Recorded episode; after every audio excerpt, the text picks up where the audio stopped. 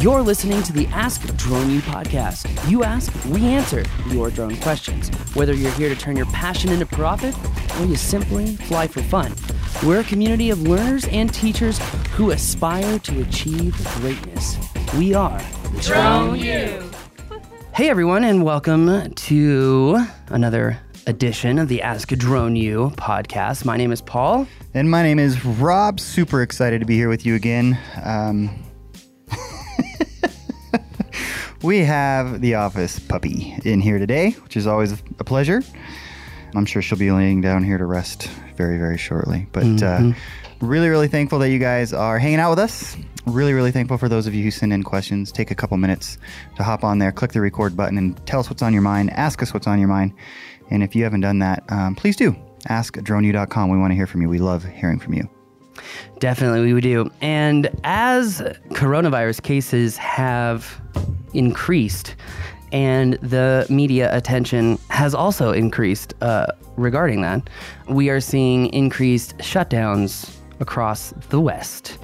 And for a lot of our followers who are not in the West, uh, it's probably not affecting you yet, but it's causing a lot of people to ask the question well, if things are shut down, well, how am I going to renew my Part 107 certificate? Which is a great question. And in fact, we had actually answered that question previously, an article back in April explaining the step by step process of exactly how to renew your 107 certificate because the CATS centers, well, they're closed. And now that they're closed again, a lot of pilots who even some of them had done the online renewal are now asking, well, the uh, period to renew online technically expired according to the FAA order. So, what do we do now? Well, Rob and I, uh, unfortunately, the person who asked this question was in person last Saturday, uh, Peter, who was here, and uh, did not record it because he's concerned that he may come off as aggressive. Shocker. Um, There's no doubt he would. love you, Peter. we love you, buddy. uh, anyway, so um, as someone who renewed online myself uh, through the online portal, I was aware that I think it was either the end of September or the end of October that you that was the limit in which that you could renew online through their online system. After that point, they were expecting things to get back to normal. So, is there a new FAA order directing? Pilots what to do. Um, as of right now, there is not an order. Should we be expecting one to come? Well, as states are revisiting shutdowns, we would imagine that the FAA and the safety team would probably revisit the order as well.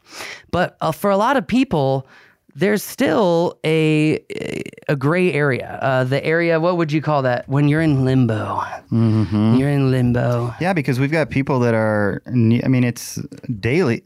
daily, there are people that need to renew, right? So it's a rolling thing, fiscally rolling thing, and so there are people in the next week, two weeks, month, however long this thing's going to go on, that are going to need to re- need to renew. So what do they do?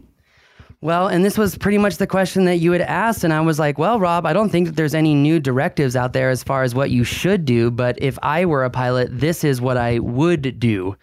Yeah. And I think that this is actually still the right way to go, albeit we are expecting the FAA to come out with new directives, probably probably by the end of the year, to uh, tell drone pilots exactly what to do.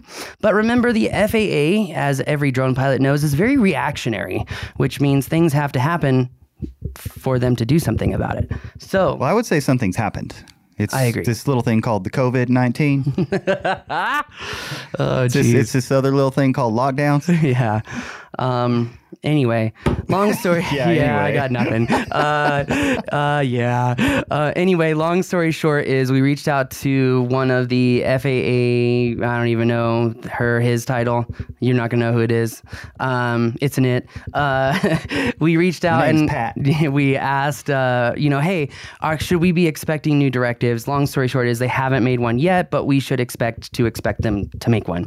So what do you do in the meantime? If you're a legal eagle and you want to follow the laws to a T so that your insurance provider will actually insure you. Well, step one, they actually have to know what they're insuring, which most don't. So should be okay. Uh, number two is as a legal eagle, to get insured, to get claims covered, you will have to have an up to date Part 107. What I recommend, the practical thing to do, just like I explained in the article from April, which we'll tag here, you should still probably just go through the online system. Just complete the online recurrency exam. That way, if something did happen to you, at least you can say, look, there was currently no FAA directive at the time. I still went online and renewed my license. Then there was no instructions of what to do, etc., but I got it done. Okay, what does that do? Let's say that you do have an emergency. Let's say you do have a crash. It showcases intent that you intended to stay legal, which in the court of law you could argue against an insurance firm all day long.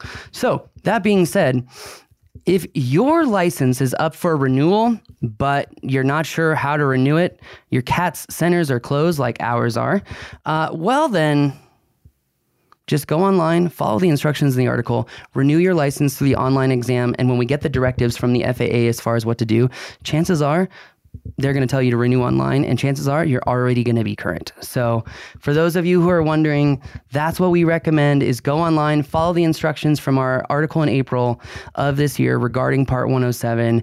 Uh, this is the up-to-date initiative as of wow, November, is it really 17th? Mm-hmm. November 17th. So I'm looking for that link so I can put it on the, we can put it in the show notes just in case people do want to go back to that article and follow the steps. So are we, do we know for sure that that portal is still open and available? that's the FAST portal. Um, it's the portal for if you're a FAST member, you would go through your continuing education anyway. So they use an existing system to allow drone pilots to take advantage of it. Gotcha. I would imagine that the system is still there. Okay. Yeah. Makes sense. So cool.